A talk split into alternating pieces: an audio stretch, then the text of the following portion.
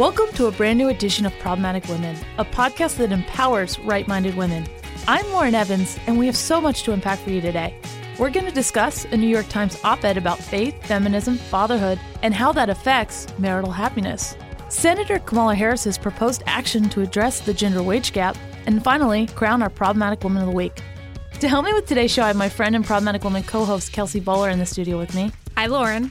Along with Romina, Heritage Girl Boss, but more specifically, the director of the Grover M. Hermann Center for the federal budget. Romina, you kind of have a difficult last name. Can you let our listeners know how to pronounce it? Oh, it's very easy. It's Boccia, like robots dancing cha cha. I hope you say that on TV one day. Be happy to. If you are a problematic woman yourself or you support strong, right minded women, please consider supporting the show by leaving a review or a rating on iTunes and encouraging others to subscribe. Let's get problematic. Is the future of marriage and parenthood rooted in progressive values or traditional religious ones? That's the subject of an interesting new New York Times article titled Religious Men Can Be Devoted Dads Too.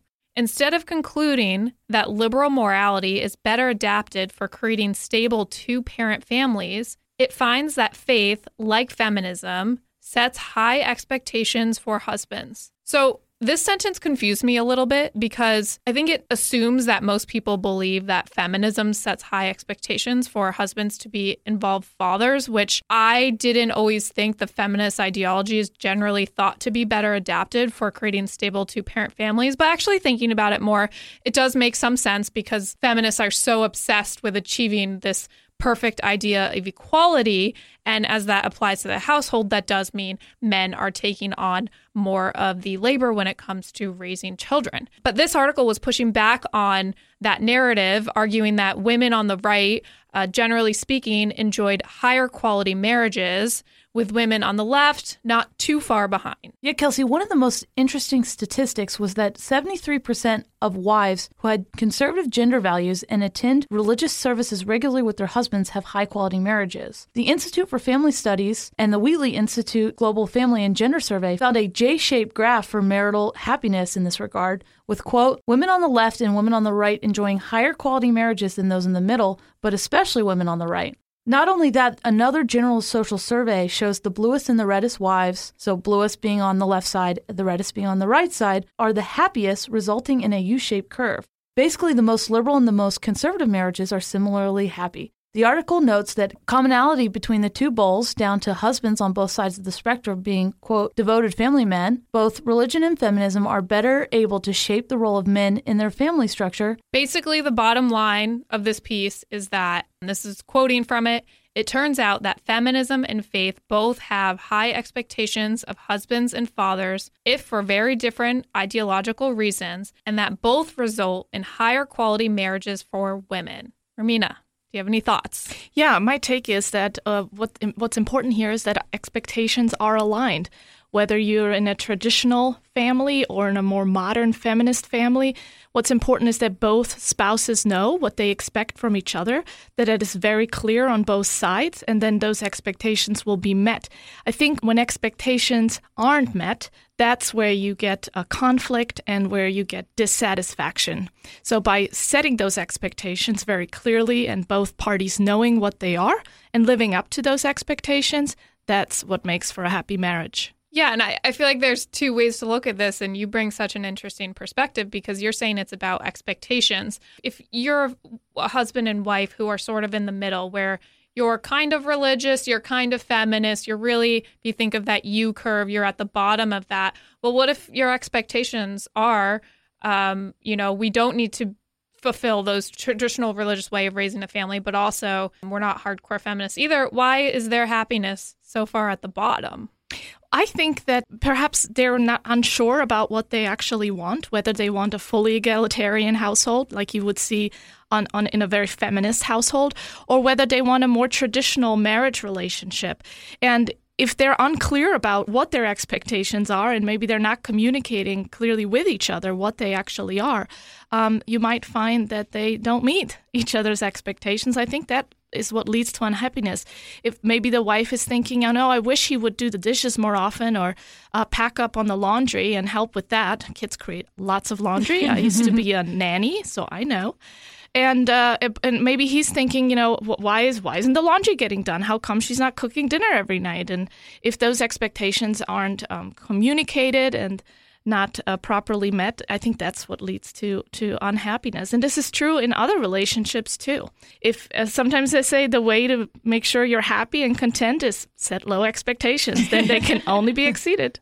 I think it's interesting. The article also talks about how religion affects it. So, comparing secular couples and highly religious couples, they still have them in both the progressive and traditional columns. So, with secular couples, 55% of married women reported above average relationship quality. Secular traditional couples, only 33%. And you compare that to the highly religious couples, where progressive women have a 60% marriage happiness and highly religious traditional couples have a 73% marriage happiness. Right. And I'll say, as someone who's recently married, it is interesting to think, you know, do you want to work towards being one of these highly religious couples and make that a centerfold value? Or highly progressive? That's not happening for me. um, I was surprised that the hardcore feminist couples were so happy, but I'm not surprised that the highly religious couples are happy. I think we've seen the, this these results in studies in the past, and I think that is something to strive for. Going through the pre-Cana process, I'm Catholic. Um, that was very important for my husband and I, and I think getting marriage is actually a beautiful time to become closer to the church. It will um, I, I, think it bonds you you in your relationship in a way that nothing else can. Um, so I think this study is highly encouraging. On one hand, that it shows having strong ties to your faith is going to seep into all aspects of your life. You are going to be in a happier marriage if if you are a, a, you know someone who values religion. Um, but on the other hand, it I find it alarming that we know society, Americans are becoming less and less religious every year. And is that why we have so many problems? I, I just want to add that um, to the very progressive couples, I think what's important is having a common shared goal, and that can be your devotion to God. Or it can be something else. Maybe mm-hmm. they're um, devoted to the project that is their family and their household and mm-hmm. building the future uh, that they want for themselves. It comes down to both knowing who they are, what their roles are, what expectations they have of each other, the kind of life they want to create for themselves, and what's important to anchor them in that relationship and in that life together. And I think that's what creates uh, what creates happiness. And Lauren, reading this, um, you are you are single. You are also someone who values religion very deeply. What went through your mind when reading this? It validates me. Dating in Washington D.C. as a very religious woman is very difficult. There are not a lot of men I find who really share these values. Um, at least not in action. They might share it in their words. And so it really it does validate me, and it does validate that hey, this is something worth waiting for. This is something worth trying to find the right guy to one day have a happy marriage like this. Yeah, there's actually a big dating problem for women in Washington D.C. because uh, women outnumber men, and uh, yeah, that that is a problem. But I've also seen uh, some women be very successful, religious women mm-hmm. who found partners that they would bring to their church. And part of growing more deeply together and growing mm-hmm. their dating relationship was uh, that he would commit to sharing her faith. So you might you might try that too. Yeah, I love that. I think you should be validated. I I know it, dating can be very frustrating, um, but you have expectations, and you should not settle for anything less. Absolutely. Thanks, guys. Up next, we're going to be talking about Senator Kamala Harris's battle against the gender wage gap. Romina is an expert at this, so you'll want to listen. Don't go far. Do conversations about the Supreme Court leave you scratching your head? Then subscribe to SCOTUS 101, a podcast breaking down the cases, personalities, and gossip at the Supreme Court. Welcome back. Romina, as you well know, Senator Kamala Harris recently released a plan that would find corporations found guilty of a gender wage gap. The California senator wants companies with over 100 employees to comply with these new standards by submitting yearly data, and companies that don't comply would be fined a percentage of their profits. Romina, let's start with the basics. What exactly is the wage gap and does it really exist? Yeah, many folks, when they hear the gender wage gap, they think of a man and a woman doing the exact same work, the exact same job, and the woman gets paid less than men. And the majority of Americans actually believe that because you keep hearing this story. It's a it's an aggregate statistic that takes all of the men and all of the women in the economy, looks at how much um, each gender earns, and then divides it. And that's what you end up with the gender wage gap, which right now is um, 82 cents on the dollar that supposedly women earn less than men. But what it doesn't account for are all of the important factors that explain how much people get paid. And what are those? Occupation, how many hours you work. Just one example uh, women, especially women with children, tend to work 24% less than men or women without children. We also know that 70% of working moms have told Pew in a previous research study that they find flexibility is their most important value when they're choosing a job. So if women are selecting jobs where they can have more flexible hours, reduced hours, we should expect to see a gender wage gap. And that's exactly what we're seeing. Um, so we can't just take all men and women and not consider all the important factors driving how much people earn, like occupation, choice of hours, etc., and then say women are being discriminated against because that's not what the gender wage gap statistic shows us. It just shows us that men and women – make different choices, and that has an impact on how much they earn. In that regard, how could Senator Harris's plan actually backfire against women? It could backfire in very big ways, and we've seen this already in action. So, Iceland has a law on the books similar to what uh, Kamala Harris is uh, recommending. It requires that employers file their compensation plans with a government entity and it's not only about providing the information, it goes further than that. And the Harris Plan uh, would also go further than just reporting. Um, what it requires is that the employer certifies that their the way they structure their compensation does not discriminate against people by sex, race, or any other factors but it's not necessarily how their compensation plan works, but it's about the outcomes. That's what they're really looking at. Is there a gap between men and women? And what we know is that even the White House and highly unionized environments find that there is a gender wage gap, even when the compensation plan itself doesn't allow for any discrimination because it's all based on tenure, seniority, and how many hours you work. There was actually a really interesting study done uh, by Harvard that looked at the Massachusetts Transportation Authority. This is a fully unionized environment. There's no room for discrimination. The only determining factors were seniority, so how long have you worked there, and then how much overtime are you doing. Other than that, they were all the same. And what they found is that women were 80% less likely to work any overtime at all. And the guys, they were eager. They would take all the overtime hours, and so they made more than the women. And there was a gender wage gap um, that was completely explained uh, by the different choices that men and women make. So I, I want to recommend that we all start referring to this as the gender choice gap because that's what this is really about. I want to ask one question to follow up on that. So, say I am a new mom and I go to my employer and I say, I want to work at 80% in order to have some extra time to spend with my children. I could see under Senator Kamala Harris's bill the employer feeling forced to say no because if they reduce my compensation because I'm asking to reduce my hours, that when they go to report it will look like a gender wage gap, won't it?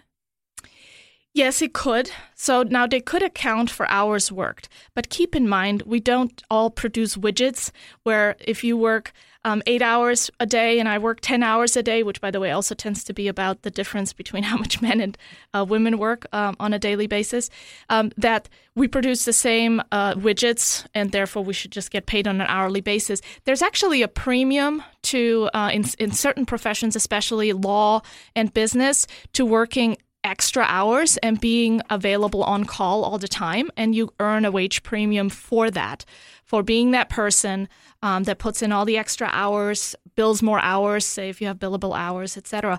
So, but yes, there would be a gender. Uh, you would see a gender wage gap if you requested to reduce your hours potentially, especially if it's particularly valuable to your employer to have you here extra hours or be on call all the time. Um, and it wouldn't account for that. And the problem is that Denmark, for example, has a reporting requirement on the books now, and it has reduced the gender wage gap by about 7%. But the way in which that was done is that they um, they grew men's wages at a slower pace. So they were trying to equalize by paying men less than they had before. And it actually resulted in lower productivity because they were no longer paying people based on performance, but in order to cl- comply with a government requirement. And it reduced overall wages for both men and women. So it made everyone worse off. Women got paid a little more compared to men, but overall, both men and women um, were paid less. So it makes the economy less productive when you're using factors other than performance, what the customer values, uh, what's important to the business to determine wages, and you use a, a government dictate um, to do so. And, and that's the other thing that could happen is that it makes women more of a liability for companies and could actually reduce the likelihood uh, of women getting hired in the first place. So that's another risk uh, that we should be very aware of. just a brief uh, example on that. When the Family Medical Leave Act, the Federal Medical Leave Act, was uh, passed in 1993, women were much more likely to take leave and extended leave um, as a result because biology, women are the ones who have the children. And what happened was Cornell did a study in 2015 looking at how that's impacted men and women's wages and promotion prospects. And it reduced uh, women's promotion prospects uh, significantly by 8%. So women were 8% less likely to be promoted um, after that law went into effect because employers were wondering statistically, women are more likely to uh, take time off. So if I need somebody in a director position, for example, who's going to be there um, and who's not going to be out of the office for three months that I might not be able to easily replace. I can't just hire a temp because we're not all the same. We bring unique qualities and attributes to every job. Um, that they might choose a, a man over a woman um, if that if they're unsure whether she'll she'll be she'll be around. And do you think that arbitrary hundred employee limit or that arbitrary hundred employee reporting would that stop a small business from growing if they're like, oh, if I stay at 90 employees, then I don't have to comply with this law? Yeah, that could potentially happen. So in Denmark, it's more stringent. It's every uh, in Iceland too. It starts at 35 workers, so 100 uh, might just be the opening shot, and then you know very quickly you'll see, oh look, all these smaller employers are um, have bigger wage gaps than the big ones that we're now finding. So we need to reduce the threshold so that we have more reporting requirements even for the smaller guys.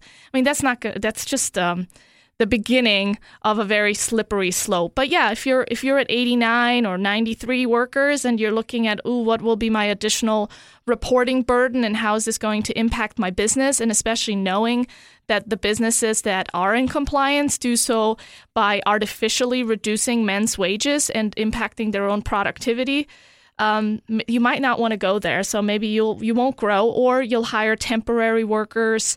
Um, that's something that's happening in Denmark now because temporary workers aren't um, covered by it. Only your full time workers. So then you create more temp workers instead of full time employment with benefits. And that's okay if that if that happens naturally, but it's not okay if it's happening in order to avoid a costly regulation. I don't even want to think about how they're going to deal with all these people who are identifying as all different genders these days. going to be some difficult reporting requirements ahead. well, Senator Harris is lucky because she only has 80 employees in her office, but she actually has a 6% wage gap. According to the Washington Free Beacon, the median salary of women is uh, 6% lower than men. So, how would they find a Senate office? you know, they always play by different rules, right? yeah. yeah. And that, that's one of the problems. they make the rules for everybody else and they live by a different set of standards. And that is a problem. We should question that. So I'm glad the, the Washington Post, you said, Washington Free Beacon. the Washington Free Beacon looked into this. Yeah. Uh, so her plan states that women who work full time are paid just 80 cents on average for every dollar paid to men, a statistic we hear repeated all the time on the left. For Latinas, it's 53 cents. For Native American women, it's 58 cents. And for Black women, it's 61 cents. All that money, the plan says, adds up to more than $400,000 over the course of a woman's career and more than 1 million for Latinas, Native American women, and Black women. So, Romina, if it's not discrimination causing this disparity, what other factors are contributing to it? Yeah. So first, um, how do we know that it's not discrimination? Well, um, under the Obama administration, actually in 2009, um, they did a massive review of the literature and data. They hired a company named CONSAD. And what they found is that once you accounted for factors such as occupation, industry, hours worked, education, and average job tenure, the wage gap all but disappeared. And there are some factors that economists and statisticians haven't gotten very good at measuring yet, and there isn't the data available. I think that could be a goal, which is one is if you look at compensation, about two thirds is cash wages and one third is actually benefits. But it depends on the industry you work in and the employer you work in. And women tend to cluster in industries that are heavier on providing compensation in the form of benefits, whether that be more generous health care, more paid time off, um, more generous pension benefits. And that's usually um, um, the healthcare sector, which is heavily regulated, the government sector, where you find women disproportionately, um, and and the nonprofit sector as well. And the reason women are choosing these sectors and industries is because um, women have shown a preference for certain benefits over cash wages. Um, they value different things than men when it comes to the workplace. Uh, men are more likely to value making a higher salary. That is a status symbol uh, for men. For women, meaning and purpose and even like pleasing their parents has was a big, is a big driver for how women choose their majors and their and their work environments. And so they tend to gravitate towards the so-called caring industry nursing teaching etc and it's not necessarily true that those industries um, pay less overall but the gender wage gap actually only considers your cash wages. So if you get a significant amount of your compensation in the form of more generous pension benefits, healthcare benefits, paid time off, etc., that doesn't get counted. So that would need to be counted in, in order for you to make a, a real determination. Okay, we're going to take a quick break, but when we're back, we're going to talk some more about the wage gap with Romina. Looking for a short morning podcast to give you the news of the day without liberal bias? The Daily Signal podcast is a rundown of the top stories you need to know that the mainstream media is probably ignoring. Before the break, we were discussing Senator Kamala Harris's newest plan to shrink the quote gender wage gap. She's hoping to do so by fining corporations that don't adhere to some rigid new standards. Romina, instead of perpetuating this idea of the gender wage gap, what actually can be done to help women in the workplace? Yeah, there's actually a lot that can be done, and it comes down to creating uh, the legal and regulatory environment that allows for a dynamic economy that provides the jobs with the kinds of working conditions that people desire. And that means more flexibility and less uh, regulation. Uh, just one example 40% of um, mothers, so women who had children, said they, they would prefer to work outside the home in a recent study. And this is compared to women without children, where 70% said they would like to work outside their home. So if only 40% of mothers want to work outside their home, they still want to work, um, some of them. And uh, but they want to do so on their own terms. So what can we do to make sure that there are uh, job opportunities for them? And the gig economy has been one of the greatest boons uh, for people who desire flexibility and setting their own hours. So we should make sure that those opportunities um, are around and can continue to flourish. And that's been something that innovation has really brought about. But the Democrats have another agenda there. They want to uh, classify gig workers, uh, whether you're producing um, um, certain services or you're driving for Uber. Um, they want to classify everyone as an employee. But that means that that flexibility that drives people to these gig jobs would have to go away necessarily because the employer then would have to take more control over your hours to make sure that all the benefits and taxes they have to pay on your behalf are covered. So it would actually harm uh, opportunities uh, for women and others who value flexibility greatly. And there's another thing that Congress could do right now. Uh, Senator Lee has introduced the Working Families Flexibility Act. Right now, there's actually a government law that prevents employers from offering hourly wage workers that make below a certain threshold from um, earning their overtime as paid time off. Now, that is very common in the federal government and uh, among state and local government workers, where if you work overtime, you have a choice. Do I want to get paid time and a half, or do I want to accrue time off in a so called paid time off bank account and then you can use that when you're sick or you you want to uh, help take care of elderly parents and grandparents or if you're you're going to have a child and you can use that time to bond with that child and actually get paid based on your overtime hours. That is not allowed in the private sector for hourly wage workers. Um, why is that? So the only real opposition is by unions. And my theory is they argue that they want to protect the workers such that they get the paid time off versus the overtime as um, such that they get the cash wages versus the overtime is paid time off because they don't want employers to push their workers to take one or the other. But the, the bill that Senator Lee has introduced would actually protect workers from that. Um, I think that the real reason is that unions derive their dues as a percentage of workers' wages.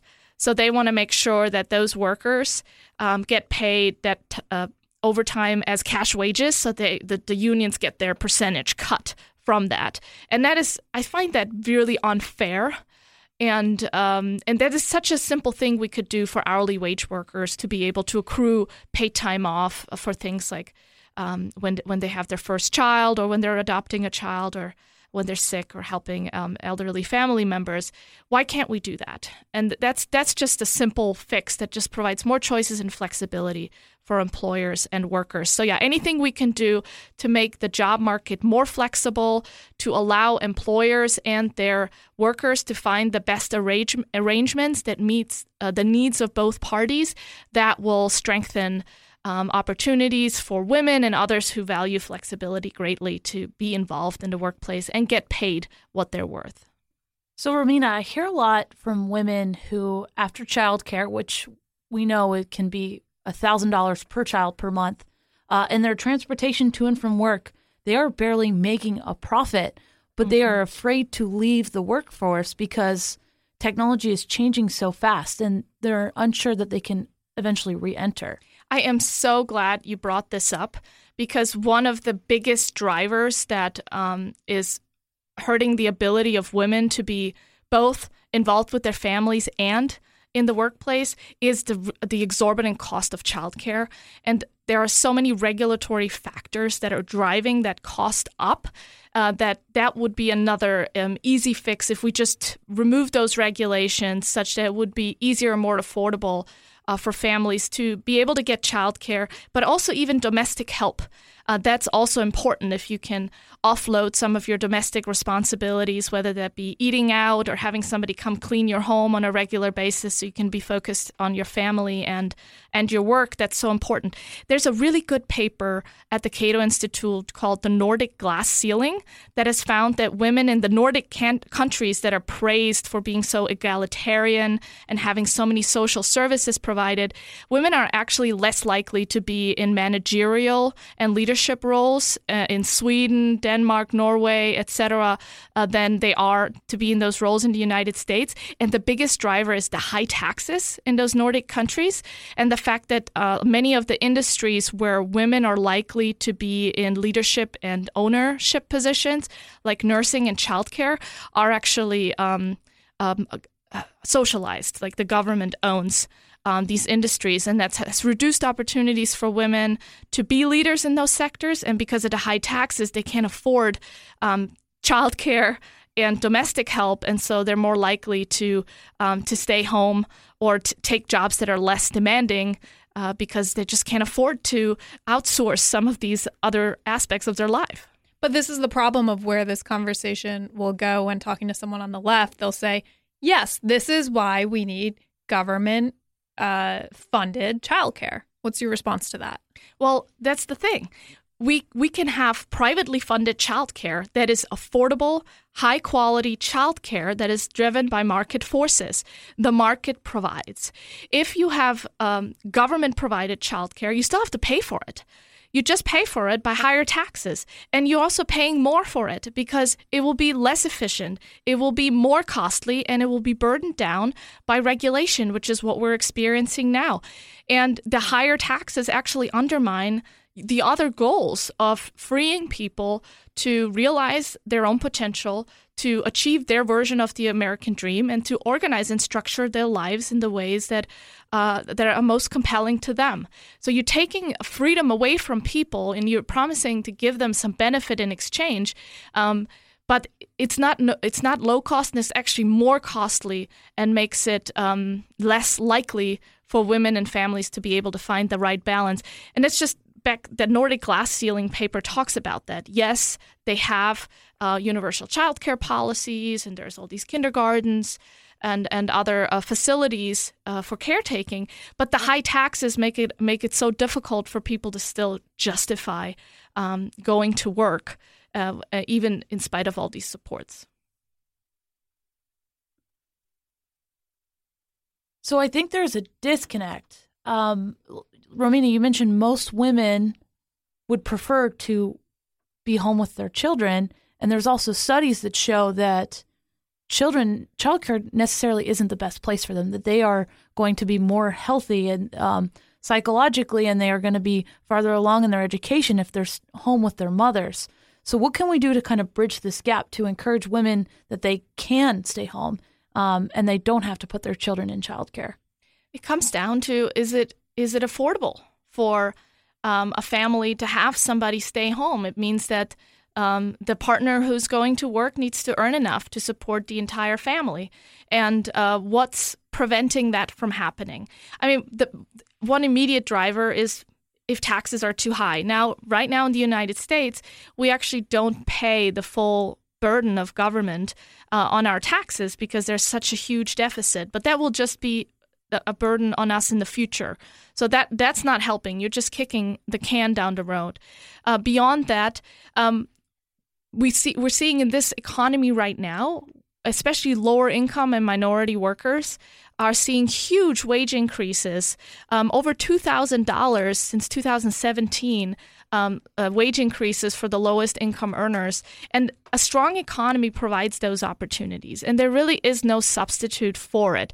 So, deregulation, keeping taxes low, reducing the size and scope of government, especially in areas where the private sector does a better job and state and localities are more appropriate to meeting the needs of their populations, that is what allows an economy to flourish, and that um, unleashes opportunity and higher wages to allow families to make those choices for themselves, including um, whether one of them uh, will be a breadwinner and the other one will spend more time dedicated to the household and to raising the children. It has to be affordable, and we have to have an economy that can provide uh, the wages that allow families to do that.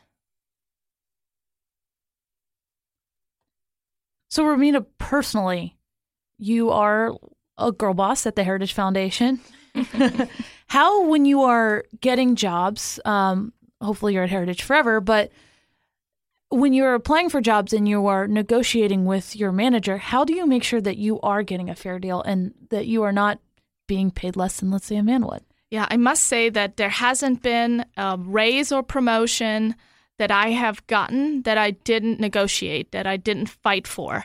As, and that's that's so important for both men and women to know is that um, it's on you to negotiate your value and earn your worth. So how do you do that? Well, you want to do a little bit of research as to what people get paid in uh, your industry and with your job title. And there are so many more resources out there today Glassdoor, salary.com being just two of them. Um, you can also t- talk to your coworkers and others in the field and find out what they get paid. And that's that's one data point but then it also comes down to what do you deliver so I always uh, recommend uh, to young women and men that I mentor that they keep a log of the projects that they've tackled, of the ways in which they've created value for their organization or company, because supervisors um, they can forget what people contribute. They've got lots of things going on, and so it's on us to really communicate with them regularly about the value that we bring, and then um, initiate that conversation early on uh, not at the end of the review or promotion cycle, but before they even start thinking about um, how to handle these questions. And I recommend just being uh, very forthright and communicating with your manager what um, you're trying to get out of the job, um, what you're hoping to do. Like, are you are you trying to get a promotion? Ask, what do I need to do? How can I best position myself to move towards that role and that um, higher salary that I desire. And then also communicating here are the things that I've done, here is how they've added value uh, to the company and organization, and continuously reporting up the chain of command um, to make your case that you're what you're worth and um, what you bring to the company. And that tends to work really well. You had a great piece of advice today, Clare Boothe Luce event you did last week about uh, when your employer or potential employer is empl- uh, interviewing you for a job, they can't ask specific things about your marital status, about whether or not you have kids or plan to have kids. And as a woman, you can kind of use this to um, to help you either hold information back or voluntarily give them information. Can you expand That's on that? That's right. Yes. So um, employers and supervisors aren't allowed to ask you about your family plans, marital status, and all that because um, there are um, laws against that because that information could be used to discriminate against you. But what that means is that without that information, employers still have to make decisions, and they have to make decisions in the best interest of their business and organization. And so they're going to use proxy measures instead.